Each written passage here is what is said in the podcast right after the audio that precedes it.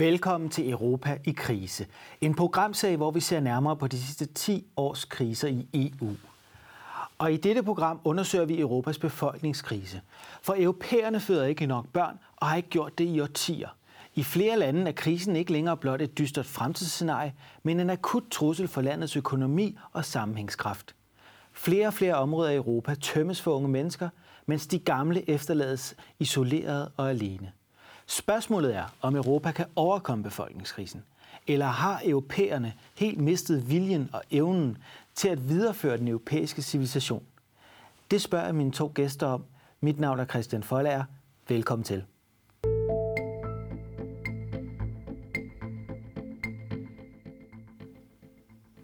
Og også velkommen til mine to gæster, Katrine Winkelholm, præst, skribent på Jyllandsposten, og så er du også forfatter øh, til den her bog, Rand mig i kødgryderne om kvinderne og det fælles liv, hvor du behandler familiepolitik blandt andet. Og også velkommen til dig, Henrik Jensen, historiker, øh, skribent på Jyllandsposten og Kristi Dagblad. Og så er du også forfatter til flere bøger, øh, blandt andet den her, Det faderløse samfund, hvor du tager livtag med europæisk kultur. Jeg har jo inviteret jer her for at prøve at tale lidt om, hvad det er, der sker i Europa i forhold til vores befolkninger. Altså, europæerne får ikke nok børn, og det har vi ikke gjort i årtier. Fødselsraten er simpelthen for lav. Vi reproducerer ikke os selv. Hvorfor er det sådan, øh, Katrine? Det er jo et kæmpe problem, og det er jo sådan et problem, der ikke kan rettes op på, hvis det går rigtig galt. Og det mærkelige er, at nu stiller du spørgsmålet og sætter det i fokus, men det er jo ikke noget, vi hører om ellers. Altså vi hører om, at jorden virker under lige om lidt på grund af klimaet, og vi spiser kød, og vi kører, og sådan noget, men vi taler ikke om det her. Og det er et af, et af, et af, et af grundene til problemet er der, at vi har ikke det perspektiv, der hedder to generationer frem, og også perspektivet bagud. Vi, vi tænker kun her og nu, og i forbrug og i, til, i behovstilfredsstillelse. Og derfor bliver det uattraktivt at sætte børn i verden, fordi det er forbundet med det, det, det er sådan omkostninger. Man skal sætte sig selv til side i en lang periode, og det er først sådan i, med, med, med, med de lange briller på, at man får, får hvad skal vi sige, noget ud af det, for det gør man jo, det er jo en stor, stor glæde. Men det er måske bare, det er et tegn på, at vi lever i et her nu samfund. Det er et af problemerne. Der er flere. For det er også et udtryk for en bestemt politik, vi har haft her i Danmark det som er meget familieuvenlig. Ja. Det, kommer, det kommer vi ind på. Henrik, du er jo historiker, øh, ligesom jeg selv. Hvis man ser det i et historisk perspektiv, den periode, vi er i nu og kommer ind i, øh, hvor vi simpelthen kommer til at opleve en faldende befolkning, hvordan ser det ud i et historisk perspektiv? Er det unikt, eller... Nej, overhovedet ikke. Altså det, det er meget øh, udbredt det der med, at man kommer i en bestemt fase af den samfundsmæssige og især økonomiske udvikling, og så, øh, og så øh, den fase, hvor man ligesom har industrialiseret, og man har flyttet folk, befolkningerne fra, fra land til by og, og så videre, jamen der, der øh, begynder man sådan at, at forestille sig tilværelsen på en anden måde, og det involverer ikke særlig mange børn. Altså bare det der med, at man udskyder børn, børn til man er færdig med uddannelsen og har fået etableret en eller anden form for karriere og sådan noget, det, det, det går jo ud over, over befolkningstallet med det samme. Øh, men, men vi, har jo også, vi har jo også fået det individualiserede samfund, som er det samfund, hvor vi øh, skal realisere os selv. Altså gider man altså ikke sidde med, med, med, med otte børn, øh, som, som man i øvrigt ikke har brug for længere, fordi produktions verden er en helt anden i dag. Vi har nogle øh, forskellige øh, grafer og kort her. Vi har blandt andet et kort over befolkningsændringerne i Europa. Og øh, her kan man så se øh, de orange områder, der er en øh, nedgang i befolkningen på over 6 procent. Øh, de lidt gule her, der er det 0-6 procents nedgang. Og så de blå, der er der øh, fremgang. Der kan man jo se her, at i et øjebliksbillede af Europa, det går relativt stærkt og det er i det meste af Europa. Noget af det her skyldes selvfølgelig urbanisering, men meget af det skyldes også, at europæerne begynder simpelthen at øh, dø. Og det kan vi også se, at det er det, der er ved at ske, at det vender lige præcis i de her år, at øh, antallet af døde kommer til at overstige antallet af nyfødte, og i et længere perspektiv, de næste ja, 70, 80, måske 100 år, der vil de europæiske befolkninger langsomt blive mindre og mindre og mindre, og det vil begynde at gå hurtigere og hurtigere med den nedgang. Så vi går ind i den måde, på, i den måde går vi jo i en moderne tid ind i en unik periode, hvor at befolkningerne ikke bliver større, men mindre. Vi bliver også meget ældre. Hvordan, øh, hvordan påvirker det Europa, Katrine, tror du, fremadrettet? Altså, nu sagde jeg før, at det bliver uopretteligt, og det gør det jo ikke nødvendigvis, fordi øh, altså, det bestemmer vi jo selv. Altså, og, øh, men det er klart, at, at det går jo fuldstændig galt økonomisk også, øh, hvis, hvis, øh, hvis ikke der er nogen, der er til at passe alle os gamle europæere på plejehjemmene. Altså, det, det, det, det, det bliver jo en kæmpe tung ældrebyrde, der hviler på nogle meget få og smalle skuldre. Så, så balancen er forkert, og det er dybt bekymrende. Jeg synes, det var interessant med det kort, du viste. Det var Irland. Og nu taler vi om, hvad er baggrunden for det her. Det synes jeg også, det kan vi jo ikke, vi kan jo ikke løse det, hvis ikke vi forstår baggrunden. Det, man normalt vil sige, det er, at man ser på Sydeuropa, så ser man, uh, det er forfærdeligt, for der har de ikke en velfærdsstat, hvor de har øh, vuggestuer. Og det, så går kvinderne i fødselsstrække, og det her gør, har de også gjort i Italien. Og det tror jeg er rigtigt. Men så ser man på Irland. Irland har jo en, et af de steder i Europa, der har den højeste fødselsrate sammen med Frankrig. Og Irland har jo ikke, har ikke sådan en, en, en skandinavisk velfærdsmodel, som vi har. Der er simpelthen noget anden, en anden kultur til stede, og det er jo nok den katolske arv. Hvor længe den så holder ved, det er så en anden diskussion. Men det er bare for at sige, at vi kan ikke bare forklare det hele med, med, med økonomisk. Det her det handler også om, hvad det er for en indstilling, vi har som, som mennesker, som, som, som Henrik også var inde på før. Og, og en ting er otte børn. Det tror jeg, der er, måske er så voldsomt. Der er ikke rigtig mange, der overgår i dag. Men, men familier med tre-fire børn, Altså det, det, jo, det, det var jo almindeligt også i en industrialiseret, øh, urban øh, øh, familie. Hvorfor får man ikke det? Og det kunne man jo godt, til, kunne man jo godt øh, gøre attraktivt fra, fra øh, statslig side. Jeg synes ikke, man skal sidde og diktere, men man kan sige, sådan som vi lever i dag i Danmark, så er det sådan, at vi har reelt en familiemodel, der hedder to fuldtidsarbejdende voksne, og så to børn i fuldtidsinstitutioner for et år. Og når jeg siger to børn, så er det fordi, det, det er det, vi kan se. Folk magter ikke rigtigt det tredje barn. Og det tredje barn er jo det magiske barn, når vi taler om demografi. Altså, det er jo de der tre børn, øhm, man skal, helst skal føde, så man ikke bare reproducerer sig selv, men også alle, føder et barn for alle dem, der ikke får noget. For at øh, befolkningerne reproducerer sig selv, så kræver det de der 2,1, og stort set alle europæiske lande ligger lige nu under. Ja. Øh, så, så vi ser jo et Europa på den måde i krise i forhold til demografien. Henrik, du var inde på lidt omkring, hvad kunne så være baggrunden, og det var Katrine også. Altså man kunne jo se på økonomiske grunde, kulturelle grunde og sociale grunde. Du nævnte individualisering. Er der andre ting, vi kunne nævne i forhold til det, der sker med de demografiske forandringer i Europa? Ja, altså, men, men, men øh, det, det er jo et samsurium af økonomiske og, og, og kulturelle forhold, øh, som, som vi var inde på. Øh, jeg, øh, jeg forestiller mig jo, at, øh, at øh, det, det i vid udstrækning også handler om, altså at, at øh, folk ikke danner familier længere, for eksempel. Ikke? Altså 30 procent af alle husstande i Danmark er enfamilies, eller absolut single husstande. Ikke? Øh, og, og, og der er, nogle, der er nogle omstændigheder omkring det der med, det, med, med, med den romantiske selvrealisering, som, som øh, gør, at det er svært at danne par, og i hvert fald sådan øh, stabile par, der, der, der vil noget sammen med, fra, fra en tidlig alder. Ikke? Øh, så, og økonomisk, jamen, der spiller det jo en kæmpe rolle, at, at, øh, at, at, at kvinden arbejder lige så meget som manden. Jeg vil nok tro, jeg ved ikke, om det stadigvæk er sådan, at vi i Danmark er enestående på det område, eller sådan længst fremme på det område, men det er jo i meget høj grad blevet en, en norm, altså at, at, at, at både mænd og kvinder arbejder, og det er der, rigtig ofte der, man ser sig, sig, sig som selvrealiserende.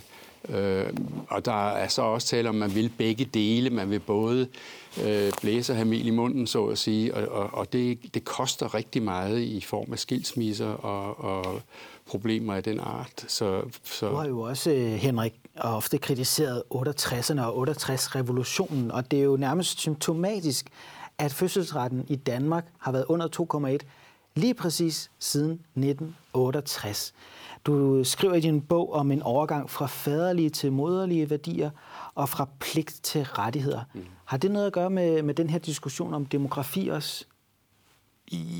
Ja, øh, på, på, det ved jeg faktisk ikke, hvordan jeg skal takle, men, men det der med de moderlige værdier, det er jo i hvert fald noget, der realiseres inden for velfærdsstaten i, i vid udstrækning. Altså, at, at, at øh, den enkelte bliver sådan meget... Øh, øh, ja, altså selvoptaget og, og vil, vil på mange måder jo serviceres øh, og Øh, øh det der i, det, altså omsorgsværdierne, de, de, de kommer frem i, i den statslige sammenhæng. Øh, øh, faderautoriteten er, er svigtende, øh, og øh, hele det der, hele det der øh, forsørgelsesbillede er, er jo øh, forandret i, i, i den forstand, at det i meget højere grad blev, er blevet muligt at danne familier uden fædre. Altså solomødre for eksempel? Ja, ikke fordi man har sådan en familie, der hedder mor, velfærdsstat, børn. Øh, og og det, kan jo, det kan jo gå hen og give, øh, give nogle mærkelige øh, problemer. Altså, vi, vi, er slet, vi er ved begyndelsen af alt det der, der handler om øh, kunstig inseminering, sagt, hvis man kan bruge det ord. Kan man det om mennesker? Nej. Katrine, du er også meget optaget af, af familien, og noget af det, der især har ændret sig i Europa siden 2. verdenskrig, det er familiestrukturerne. Man kunne tale om familiens opløsning. Øh, Henrik var inde på, at flere og flere bor alene. Øh, familierne bliver også mindre og mindre. Øh, er det en del af forklaringen på det, vi ser i Europa? Vi ønsker ikke at stifte familie, øh, og familien er i krise som institution. Øh, ja, det tror jeg. Jeg tror også, at... Øh, altså nu nævnte jeg Irland før, fordi jeg synes, det var et interessant øh, eksempel på forskel til Danmark. Altså, de ligger lidt over os. Og i hvert fald kan man sige, at i Danmark, så, så skal vi ikke tro, at vi har løst det ved at lave den her uh, vuggestue-samfund, som det jo er. Altså, fordi det, det bliver det nogle gange fremstillet, at uh, det går så godt hos os, fordi vi, vores søselstal er lidt højere end i, i Sydeuropa. Fordi vi er jo også, vores er også for lavt. Øh, og jeg vil sige, det der med individualisering er jo, er jo fuldstændig rigtigt. Altså moders, det der moderlige værdier, der kommer rundt ud i samfundet, det er jo så samt sket samtidig med, at der er sket en kæmpe nedvurdering af, af moderen altså af arbejdet i hjemmet. Hvordan ser man det? Jamen, altså, det, det vil så også det, jeg, min bog handler om, at, at, øh, jamen, at hvis man er hjemme, og nu har jeg selv prøvet at gå hjemme, så er man ingenting. Altså, man er ingenting. Man er et ressourcespil. Øh, det er et stort problem, og det bliver talesat af, af ledende politikere, at øh, hvis man har fået en uddannelse, så er det næsten en, en kapitalforbrydelse at gå hjemme. Man tænker ikke på, at man måske gør noget godt, at man måske bidrager med, med noget omsorg og også noget, øh, noget kulturarbejde i virkeligheden ikke? Til, til den kommende generation. Og det vil sige, at det er, ikke, det er gjort utroligt økonomisk uattraktivt at gå hjemme, og det er også dybt foragtet. Og det, det er jo så også med til, at øh, hele det der øh, privatsfære har tabt til fordel for øh, CV og penge på bordet. Altså det er blevet meget, meget koldt i virkeligheden. Samtidig med, at vi taler om en stor moderstat. Så det er sådan et paradoxalt. Så den der moderstat foragter den rigtige mor. Øh, jeg kommer til at tænke, jeg læste lige Salma Lagerlöfs. Hun skrev, at hun, blev, hun kom fra en stor familie, hun fik ikke selv børn, men hun sagde så, at kvindens rolle var, at hun skriver selv meget smukt om, om kvindens kulturarbejde i hjemmet. Men hun siger, at nu er det kvindens opgave at gå ud i samfundet og præge. Fordi nu er det brugt sammen derhjemme, det var det også i hendes egen familie. Hendes egen far ødelagde alting, og så nu måske man gå ud i samfundet og være moderlig. Og det, det, det der er sket i Sverige, men det bliver bare ikke moderligt, når det er samfundet, for samfundet elsker dig ikke. Det gør det ikke gøre, men du vil altid elske dine egne børn, uanset hvor muligt det er. Og det, det der, der er gået noget helt galt på den måde i vores. Altså, der, der er sådan noget, der, der ikke passer. Vi, vi lyver lidt, ikke? Fordi, kan jeg jo også se som præst, altså når, når krisen krasser, og, så, er der, så kommer samfundet ikke og, og tager sig af dig. Det gør de jo ikke. Nej. Og, og plejehjemmene har ikke har brug for det. Altså overlader jo mere og mere til familierne i virkeligheden. Ikke? Øhm, så, så der er jo i den grad brug for familie. Det er jo, det er jo en moderne løgn at sige, at det, det vi ligesom udviklet os ud af. Den her krise er jo heller ikke kun en øh, europæisk krise, det er en krise i alle de industrialiserede lande. Er der også tale om et produkt af velstanden, at vi bliver måske lidt malige, og vi, vi bliver optaget af nydelse, og har en idé om frigørelse, som så bliver et kollektivt problem, fordi hvis alle tror, at de ikke har brug for børn, så ender vi med at få så få, at øh, vi får et problem som samfund i, at der ikke er nogen til at tage sig af os, når vi er jo, voksne givet, og givet. gamle. Altså Kina har problemet i høj grad, men det er på grund af deres etbarnspolitik. De har jo ligefrem begrænset det, ikke? Øh, og, og det kan komme til at svige til dem. Hvorimod Indien, som har, har lavet stå til, kan man vel sige, de, er, de, de har øh, en god prognose. Ikke?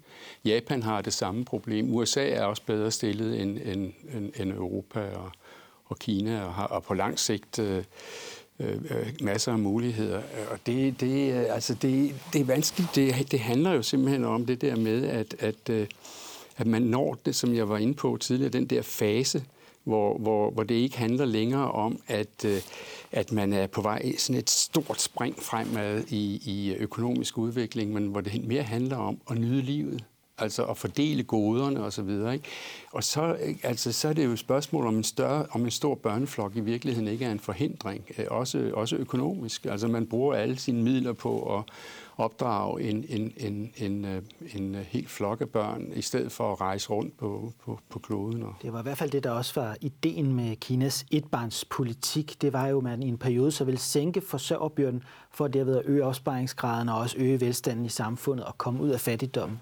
Nu rammer det dem så bare som en boomerang, kan man så sige. Men det er en meget god idé, at der ikke i dag er 2,5 milliarder kineser, men kun halvanden. Ja. Ikke? Altså, det må vi da sådan på en eller anden måde sætte pris på. I hvert fald måske i forhold til miljøudfordringer osv. Hvis vi ser ud i Europa nu, så er det her et emne, som er begyndt at optage også den europæiske politiske elite. Vi har fået en kommissær for demografi, og det nye kroatiske formandskab, som har formandskabet det her halvår, de har sat demografi helt øverst på dagsordenen. De mener, at det her er Europas måske vigtigste udfordring, og at der skal nogle løsninger på bordet. Og ude i de europæiske lande ser vi også forskellige løsningsforslag. I Vesteuropa taler man om, at løsningen er indvandring. I Østeuropa taler man om, at løsningen er at få flere børn, og der er, har man sat desperat ind for at prøve at gøre noget. Orbán i Ungarn køber fertilitetsklinikker og tilbyder gratis fertilitetsbehandling til alle kvinder. Han har også skattefritaget alle kvinder, der har fået fire børn ikke bare i en periode, men resten af deres liv, og han overvejer at sænke det til, hvis man har fået tre børn. Hvad skal EU gøre, Katrine, hvis de skal hjælpe europæerne med at komme igennem den her krise? Nu vil jeg jo grundlæggende sige, at det er medlemsstaterne, der skal gøre det, for jeg tror simpelthen ikke, der kommer meget fornuftigt fra EU. I hvert fald skal de, men, men de europæiske øh, lande skal holde op med at tro, at, øh, at man kan importere øh, indvandring og løse problemet. Vi skaber jo bare problemer. Vi skaber jo kæmpe kulturkløfter og parallelle samfund. Så det er bare en måde at afskaffe os selv på, som er forfærdelig og katastrofal fejl. Det tror jeg også, at øh, de fleste ved, undtagen måske EU's elite. Men jeg synes, det er meget interessant, at vi har en livskraftigt øh, Østeuropa, der er handlekraftige, vil gøre noget. Nogle gange gør de jo også nogle lidt forkerte ting, men, men de har jo de har en vilje til at stoppe indvandringen, og så prøve at få skabt et yngre Europa. Og jeg tror, de har ret i det, de gør. Altså stop indvandring, og så støt familierne. Frankrig gjorde det jo efter Første Verdenskrig, hvor de havde jo kæmpe traume med alle de øh, unge franskmænd, der var faldet ude i skyttegravene. Og siden da har de haft en, en øh, familiepolitik, der gik ud på at støtte med subsidier, altså tilskud direkte til familierne. Jeg mener, at man i Danmark burde gøre noget tilsvarende. I stedet for, at vi, vi tager penge fra familierne og giver dem til institutionerne, så kan familien få gavn af det. Hvis man putter sit barn i vuggestue, så skulle man i højere grad give direkte til familierne. Så kunne man give folk, kvinderne, det vil typisk være kvinderne, lad os bare være ærlige, en pause eller et, et afbræk i deres liv. Jeg har selv haft enorm glæde af at kunne have tid til at være sammen med mine børn, og der er masser af lave bagefter. Vi skal nok få lov at knokle, til vi bliver 75 en gang. Ikke? Det tror jeg er en løsning, men grundlæggende er jeg jo enig i, at det her det er et åndeligt problem, som vi ikke kan løse. Politikerne kan ikke løse det. For hvis ikke, vi, hvis ikke vi tænker på andet i vores liv end at æde og drikke og nyde det, så uddør vi. Hvis ikke du har et evighedsperspektiv, vil jeg sige grundlæggende, øh, om at slægt skal følge slægters børn, øh, øh, slægt skal følge slægters gang, jamen så uddør vi. Og det vil sige, det, det er en meget større og dybere omgang, vi skal igennem. Og jeg er helt sikker på, at det, det er dejligt at få børn. Det er jo en gold og deprimerende kultur at sidde der på sin, uh, sit cruise og sin, sin kæmpe pensionsopsparing, og så ikke have nogen børnebørn. Det er, jo, det er jo trist, og folk er jo ikke lykkelige ved at være alene. Så, så det er jo en, det er jo en, en meget, meget kortsigtet øh, form for nydelse, det her med ikke at få sit familie. Det er jo meget mere livsbekræftende det andet. Så jeg, jeg er egentlig ret optimistisk, men der er bare noget, der skal gøres. Og lige på det her punkt synes jeg at faktisk, at Ungarn viser vejen. Hvis I lige er begyndt at følge med, så taler vi her om Europas befolkningskrise, og jeg har besøg af Katrine Winkelholm og Henrik Jensen. Henrik, øh, den her åndelige krise, siger Katrine, den kan politikerne ikke løse. Men øh, hvis du nu skulle komme med nogle råd til de europæiske politikere, mm-hmm hvad skulle man gøre? Er det det, som østeuropæerne gør? Prøve at gøre det nemmere at være familie, understøtte dem økonomisk? Det synes det jeg. Frem? Ja, helt ja. sikkert. Altså, jeg mener, det, det, det ville da være indlysende. I det hele taget synes jeg også, at man skulle have en meget mere øh, øh, direkte familiepolitik. Øh, altså det, det, vi ser det i Danmark meget tydeligt, at, at, øh, at staten og, og myndighederne taler til den enkelte hele tiden, taler til Altså nu har vi ovenikøbet en statsminister, der er børnenes statsminister, og det er selvfølgelig godt tænkt i en eller anden forstand, men det er jo altså, samtidig ikke meningen, at staten skal forholde sig til børnene udenom familierne. Og jeg synes, det er meget vigtigt, at, altså som det var for en generation siden, at, at det, det er familien, der er samtalepartner for staten, og, og dermed ligesom også styrker den autoritet, der, der skal til i familien. Det er en ting. En anden ting er, øh, det, som Katrine var inde på med, at, at, at øh, med institutionerne og, det, og, og gå hjemme i stedet for osv. Der er jo, der er jo, der er jo en kultur, der skal, der, skal, der skal knækkes der, som handler om, at hvis der endelig er en, der går hjemme med børn, jamen så er hun øh, moren alene i, i, i det nærområde, fordi alle andre har sendt deres børn i, i institution, og børnene har ikke nogen andre at lege med osv. Og, og jeg tænker, at, at øh, det kunne jo også være en, en, en, en stimulering af lokalsamfundet, hvis man, hvis man kunne på en eller anden måde vende tilbage til, som det var i, i for, for et par generationer siden, at der var liv også om dagen, altså fordi der var nogen, der, der var hjemme, og, og børn kunne gå hjem fra skole og, og den slags. Altså, der, der, er, der er mange sådan øh, kulturvinkler på det her, som, som faktisk øh, kunne bruges. Når man ser på fertilitetsrater, så er den, vi har i Danmark, øh, relativt højt i Europa. Vi ligger på omkring 1,6-1,7. Men på bare tre generationer betyder det, at børnetallet vil blive halveret. Mm. Det, man ser i Sydeuropa og Østeuropa omkring 1,1-1,2, betyder, at børnetallet bliver reduceret med 80 procent på bare tre generationer. Det vil sige, at ens egen levetid vil der kun være 20 procent så mange børn, som der er i dag. Katrine, er den her krise også en eksistentiel krise for Europa og europæisk kultur? På lang sigt er det jo. Altså, det, det er jo altså en, en syg kultur, der ikke øh, reproducerer sig selv. Det er sådan et hæsligt ord, men altså, som ikke har et fremtidsperspektiv som bliver ældre og ældre.